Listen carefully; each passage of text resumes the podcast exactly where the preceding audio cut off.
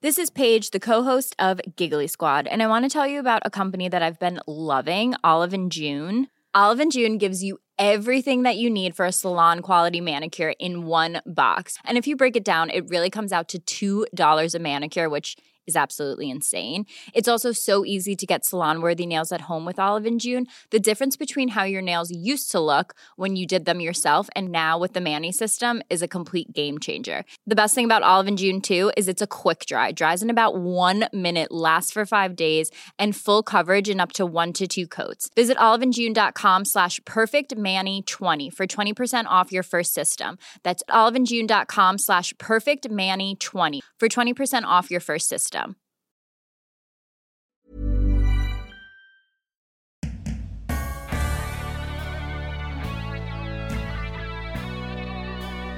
It was that moment. It's it, very clear to me that, you know, at some point you see things in front of you and you know it's the right thing to do. And it absolutely will be one of the scariest things to do, but you, you can't avoid it. It will come back up.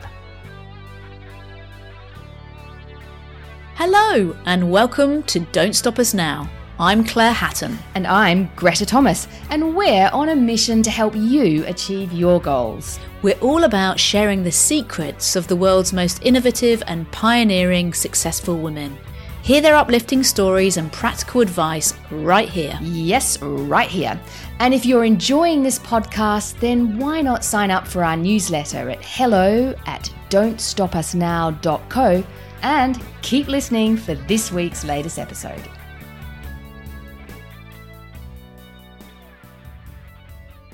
Hello, and welcome to this week's episode featuring an American woman who abandoned the security and prestige of working with some of the world's most sought after ad agencies to start her own businesses. That's right. Her name is Alison Kent Smith, and she's consciously refused to adapt to fit the stereotypical picture of a VC backed founder. Now, before I say more, listeners, as you can probably hear, I appear to be losing my voice, so I'm going to let Claire do most of the talking today. Yes, indeed, I will. And listeners, you know, I don't know if this is a coincidence, but it seems that Gret often loses her voice and gets sick right before we've got a huge international leadership program to run. So, no. yes, indeed. And we've got one of those starting tomorrow. Well, that's true, yes. so I've actually said to Gret she has to try and save her voice, so she's not allowed to speak much, so that I don't have to end up running the entire two day program on my own.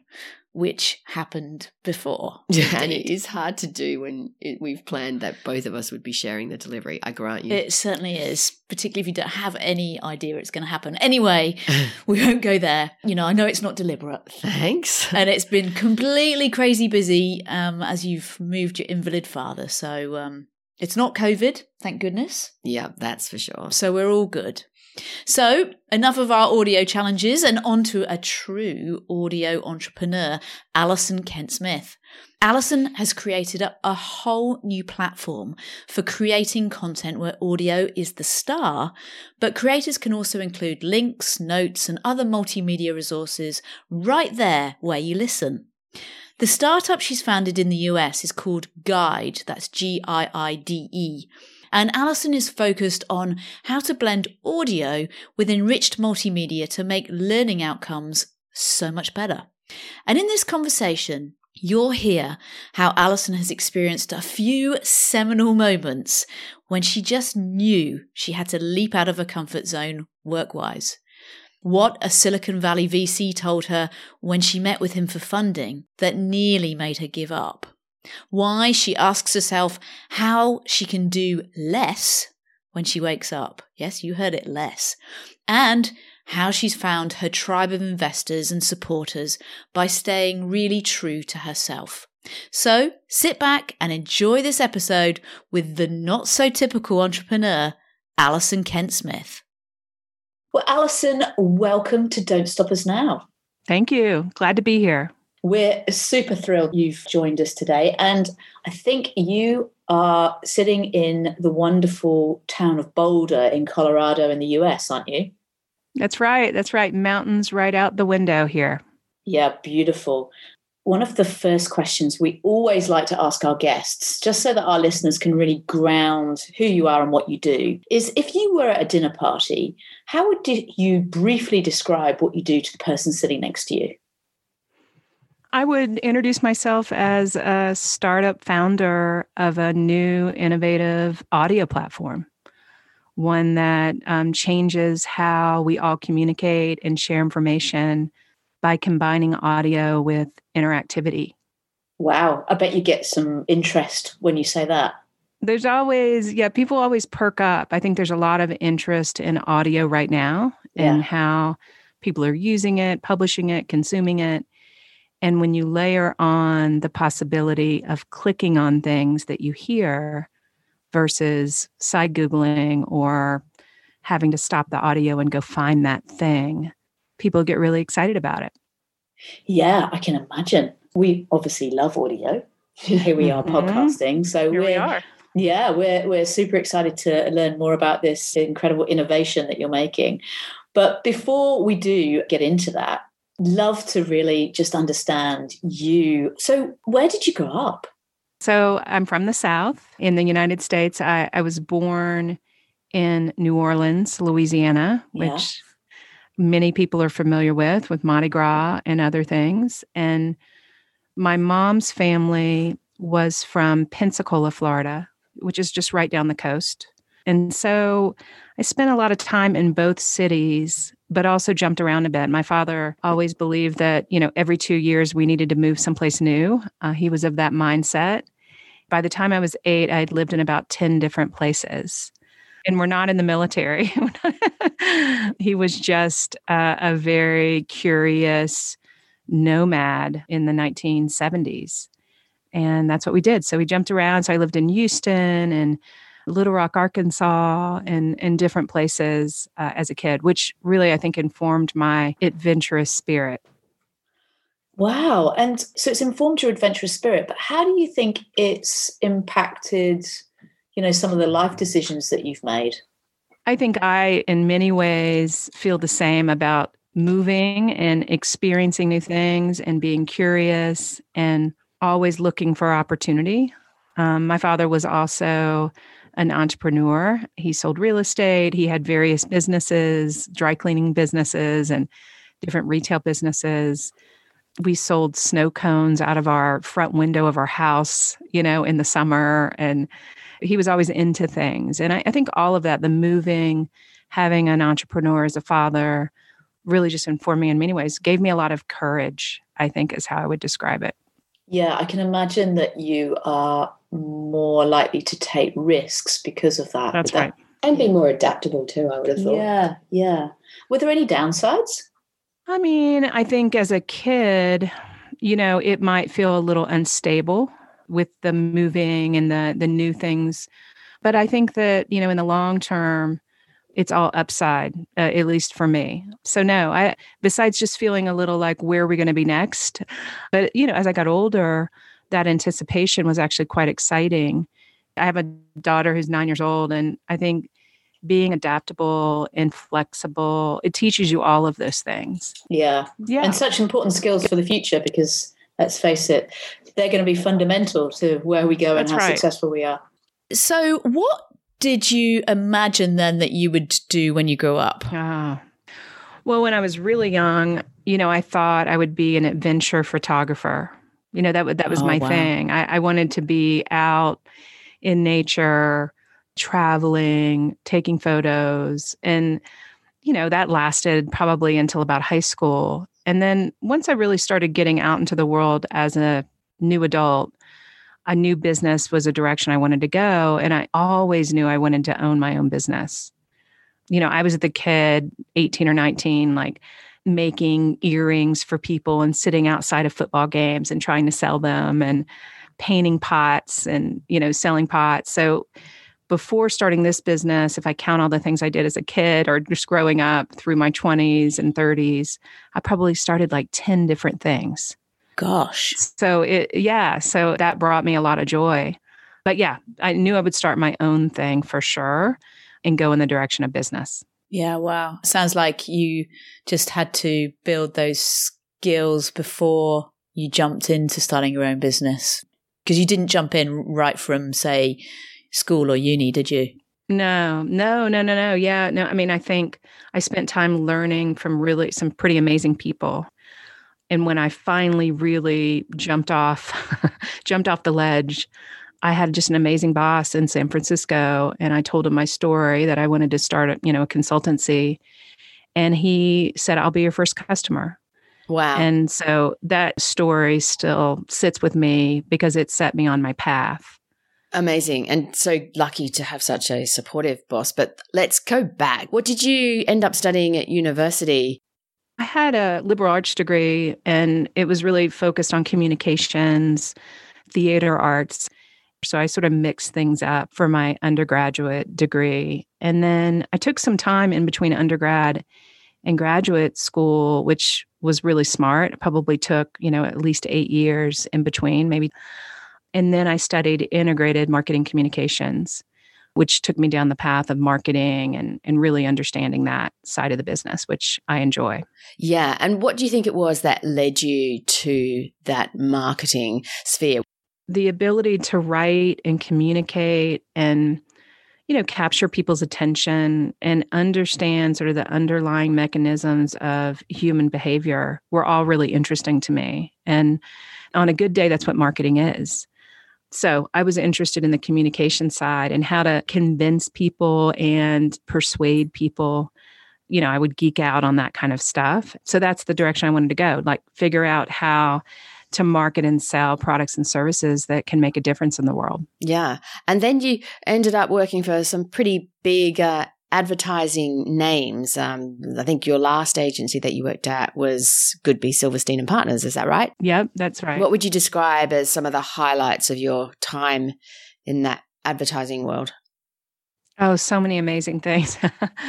well, I worked at Crispin Porter Bogusky when they were at their heyday. You know, this was like 2007, 2008 and you know walking into to the crispin office in those years here in boulder was like walking into sort of a magic land. At one point like hundreds and hundreds of people in that office you know work everywhere creative everywhere that you turned lots of ideas lots of innovation and just you know people who were really dedicated to the craft and understanding how to to to get ideas out in the world. And so I was fascinated by that. Although I was on the peripheral, I had a very specific sort of assignment when I worked there. I've always been the person that worked a job for the first time. So when I'm, I'm hired, I'm always the first one to hold the position. I was hired really at Crispin to launch a school, a new school for for the industry. And so I worked with partners like Microsoft and others to do that. And that was amazing. But yeah. And then it could be, you know, my description of that agency is just some of the kindest, smartest people in the industry, genuine, generous people that are doing, I think, consistently some of the best work that I've ever seen. They still are today, of course. So, yeah, just I feel very grateful to have been at two places that have just been amazing influencers in the industry. Yeah, they're both iconic names. You were in the agency world for for quite some time and then I think you decided to jump and really go towards that entrepreneurial pool that you've always had. What was it that made you go this is the right time for me to jump? Well, I had just had my daughter. My daughter was gosh at the time probably like 7 months old I'd taken some time off, maybe four months or so. And I lived right outside of San Francisco in Mill Valley, which is a great little city. I was driving to work, heading into San Francisco, and I just happened to notice I was at a elementary a stoplight and I was at a school and I was just watching the parents walk their kids into school and I just thought gosh if I stay on the track of working for others as hard as I've been working and not for myself, then I'm not going to be walking my kid to school with the same flexibility. And so it was in that moment at the stoplight that I decided that I needed to gather all that courage and uh, have the conversation with the agency. And like I'd mentioned before, that, you know, absolutely supportive of the direction that I went in and actually you know, became a customer. But it was that moment. It's it, very clear to me that, you know, at some point you see things in front of you and you know it's the right thing to do. And it absolutely will be one of the scariest things to do, but you, you can't avoid it. It will come back up. yeah. And, you know, you're right, though. It does, you can have that seminal moment, can't you? And you can know in your heart of heart, but actually having the courage to take action is the, is the really challenging thing. How scared were you before you had that conversation with your boss? I don't think I was too scared. At that point, I knew it was the right thing to do. Yeah. And and it, look, it wasn't because I thought that my work life would be easier.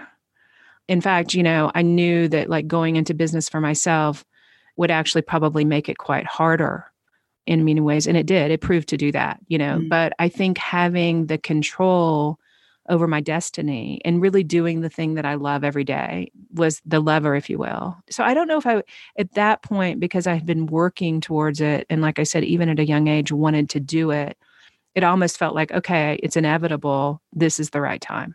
Yeah, yeah. So you kind of you had the strategy, you were already on that path. That makes a lot of sense.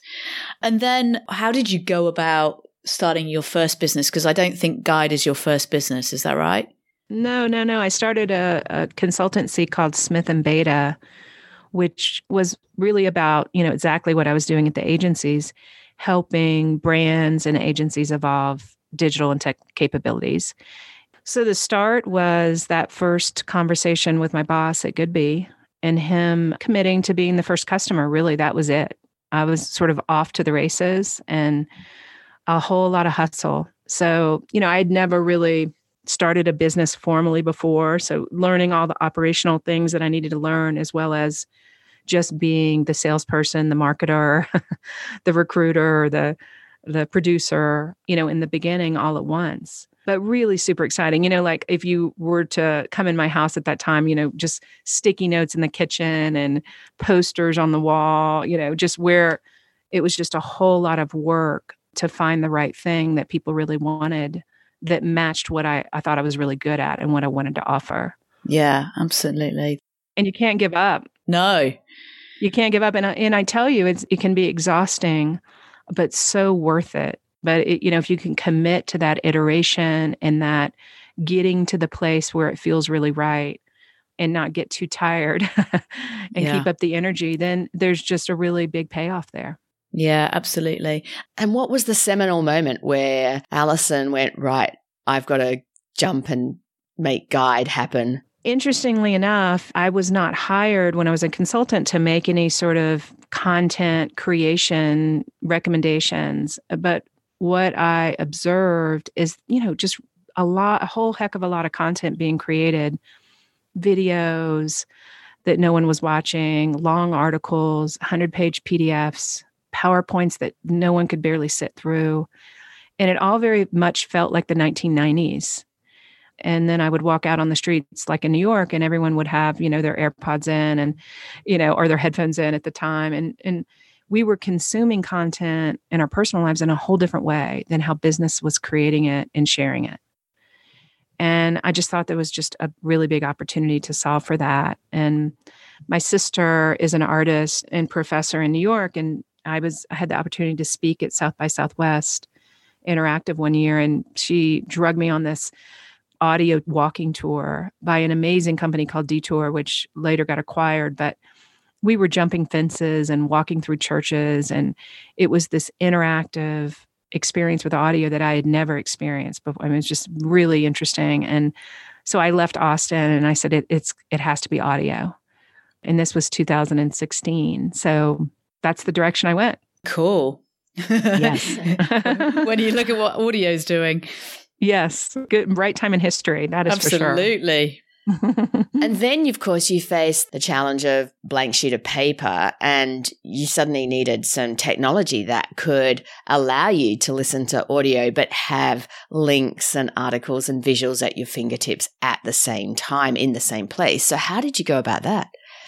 Well, it's interesting. I, you know, when I had the idea, it was something I sat on a little bit. I knew that really coming out of Austin, I was actually on a hike one one day here in Boulder and thought like if I add this layer of interactivity, it becomes a multimodal experience or a multimedia experience that would be much richer and more interesting than just say a podcast but that's the direction I wanted to go because I wanted people to learn and really dig into the content they were hearing. And so, you know, that really led me in the direction of this is what it needs to be. And I need to find a technologist to join me. And so I had an, a small agency here in Boulder called Made create the first prototype.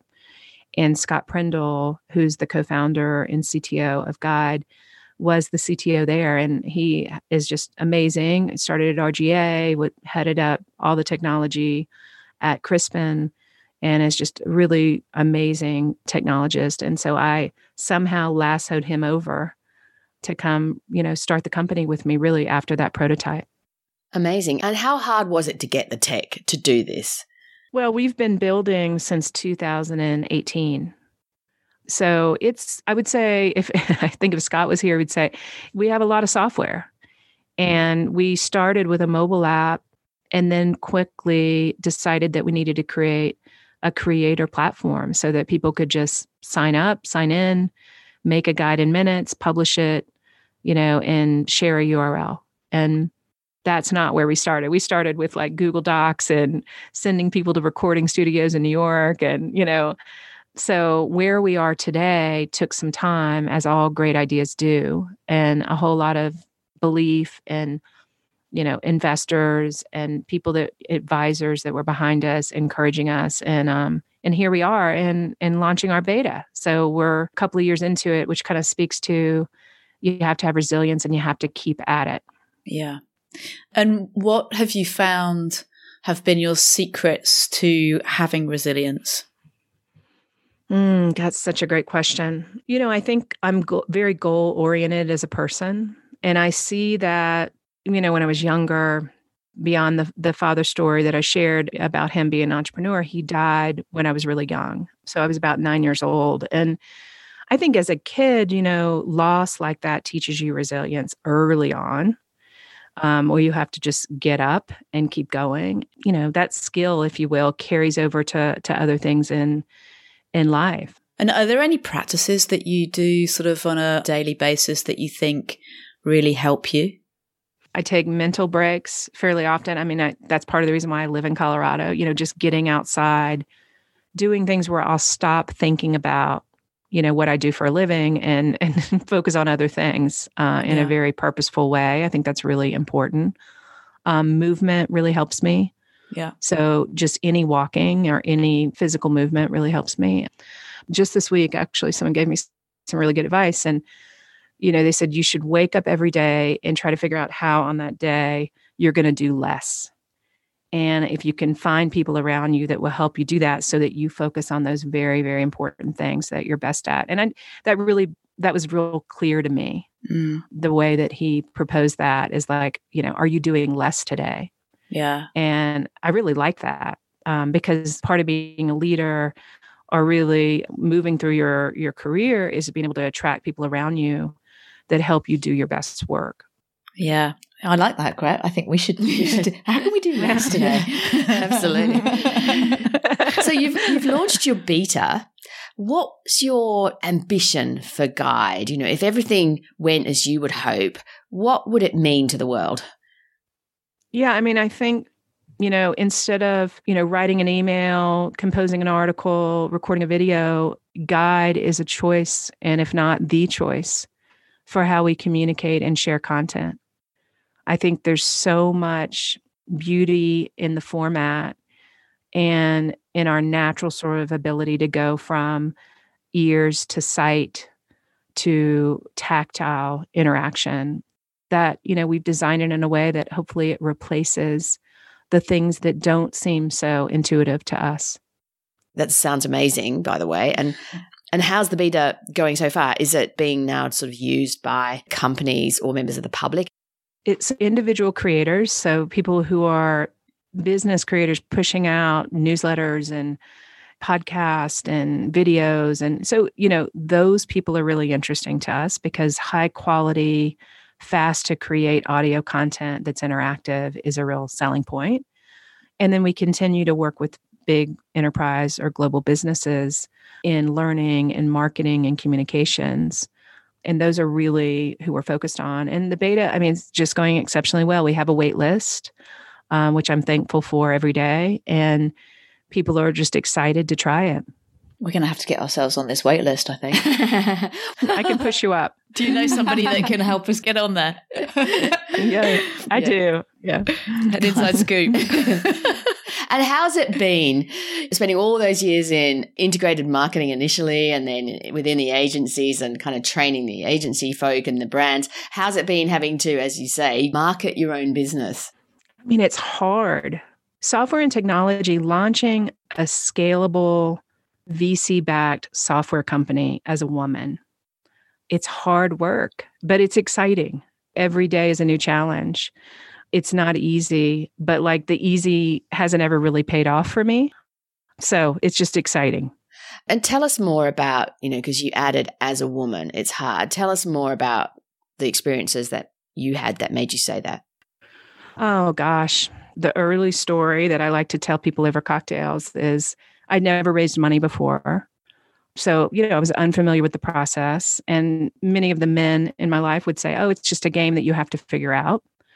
Uh, and I didn't really like that description of it. But I, I was in San Francisco and I met with one of the first VCs I'd ever spoken with. And I was at the table. He walked in, and you know, I, I've just being very honest. Like I haven't raised money before. I wasn't playing the game if you will. And he said, you know, look, if you would have gone to Stanford and you were 20 years younger and a, a man, we would probably have a much easier conversation. wow. Mm. And that is a true story. And that's kind of where I started. So as a founder, I was a little resistant to raise money. And then mm. what happened is I started meeting amazing investors. you know, I had to navigate to this tribe of investors that understood the idea, that understood me as an older female technology founder, and just found a lot of value in that. So our lead investor is in the UK and she's a woman. And so it, the story got a whole heck of a lot better but it started in a place that was pretty dark. yeah. And I reckon I can hear a thousand voices at least now shouting out, well, how did you meet that amazing tribe of investors? Yeah. How did you get there? Literally cold called people. I mean, it, I, I've been in sort of a business development role, you know, a good part of my career in some way or another. And I just had to figure it out, you know, invite people to lunch, ask for advice, cringe when they gave me advice that just didn't make sense. Like I have to play some board game in order to get funding. Be myself, you know, speak the truth, pitch ideas because they're they're meaningful and that they're going to make a difference in the world. And then as I worked through that, I just started finding more and more people who were like, yes, you know, this is an idea that's needed in the world. And you're the one to bring it to the world together with your co-founder and the people that work with you. So that's the ticket is like, again, just continue to march. Cause that afternoon after that San Francisco, you know, VC said that to me, like, you know, and even weeks after, I was like, I'm not doing this. And then, you know, I had to get right back in there. And how did you find your investor in the UK? The VC is Supernode Global and they specialize in media. They look at audio very closely. So it was also some coaching around try to find the VCs that really understand this area media, audio, content. That's how I navigated there. Yeah, right. And it sounds as if you've had maybe a person or a couple of people giving advice, mentoring. Is that right? Yeah, and it's been invaluable you know, starting with a college uh, and grad school friend, when I told her about the idea way back in, in the very beginning, before we started building anything, she, I was on vacation with her outside of Boston and she just pulled her car over on the interstate, you know, and she said, You have to do that. You have to make that thing. And starting with that, where she's now an advisor, and then just finding other people who came around the idea and came around the company and picking them, whether their expertise was operations or finance. That's the ticket. I would advise, without a doubt, is just, you know, always ask, always reach out. Don't be afraid. Because what I found is that people that seem very hard to access are actually quite available. Yeah, and often it is it is about asking, isn't it? You know, you might get knocked back, you know, a number of times, but you'll have a strike rate, and uh, that's the gold. Yeah, and I think if you don't get knocked back, you're really not doing it right. Yeah, I think that's part of the process. And if it were easy, you know, the whole dynamics that would all change. I know you're not that far down the journey, but if you if you were going back and doing it all again, what advice would you give others about how you navigate some of these challenges as a startup? I mean, I think the the big lessons learned were, you know, don't think too much about things.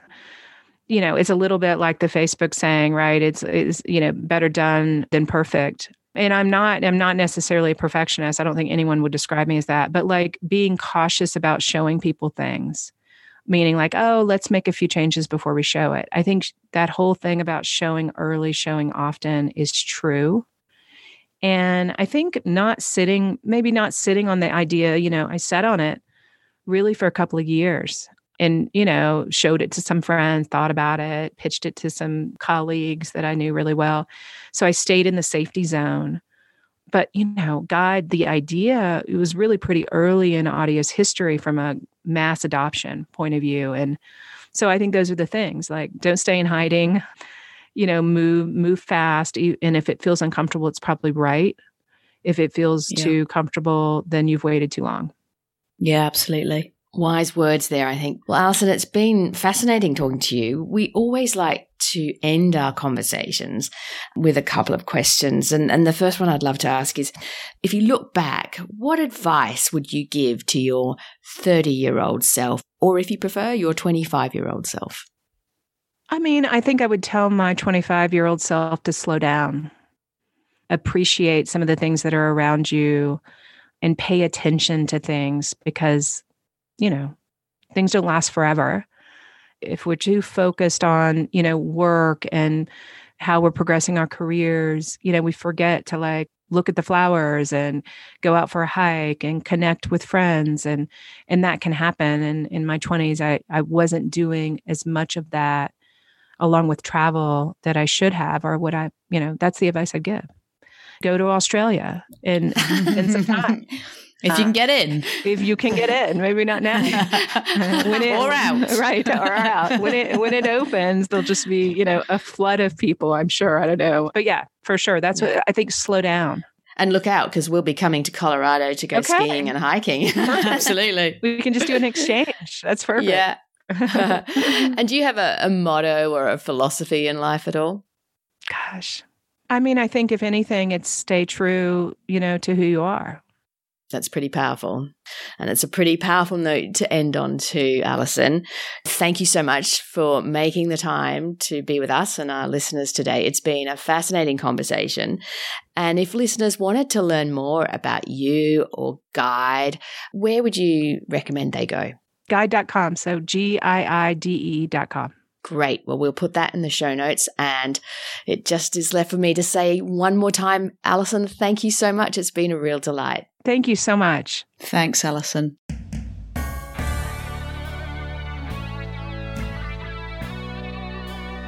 It was so refreshing to hear Alison's approach and philosophy around being true to yourself and not trying to fit the mold of what cultures expect an entrepreneur to be, look, or sound like, wasn't it? Mm, yeah, for sure.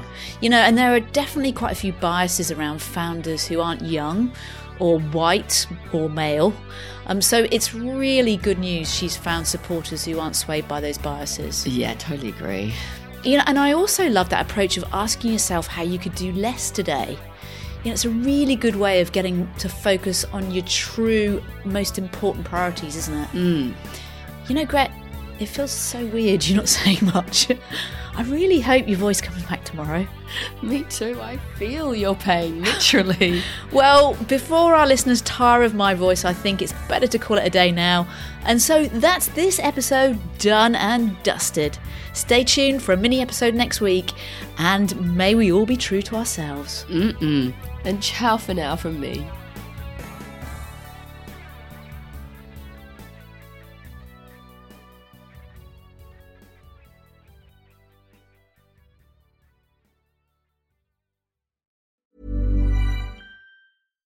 Hey, it's Paige DeSorbo from Giggly Squad. High quality fashion without the price tag. Say hello to Quince.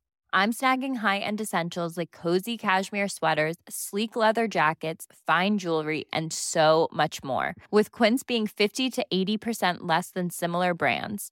And they partner with factories that prioritize safe, ethical, and responsible manufacturing. I love that. Luxury quality within reach. Go to quince.com slash style to get free shipping and 365 day returns on your next order. Quince.com slash style.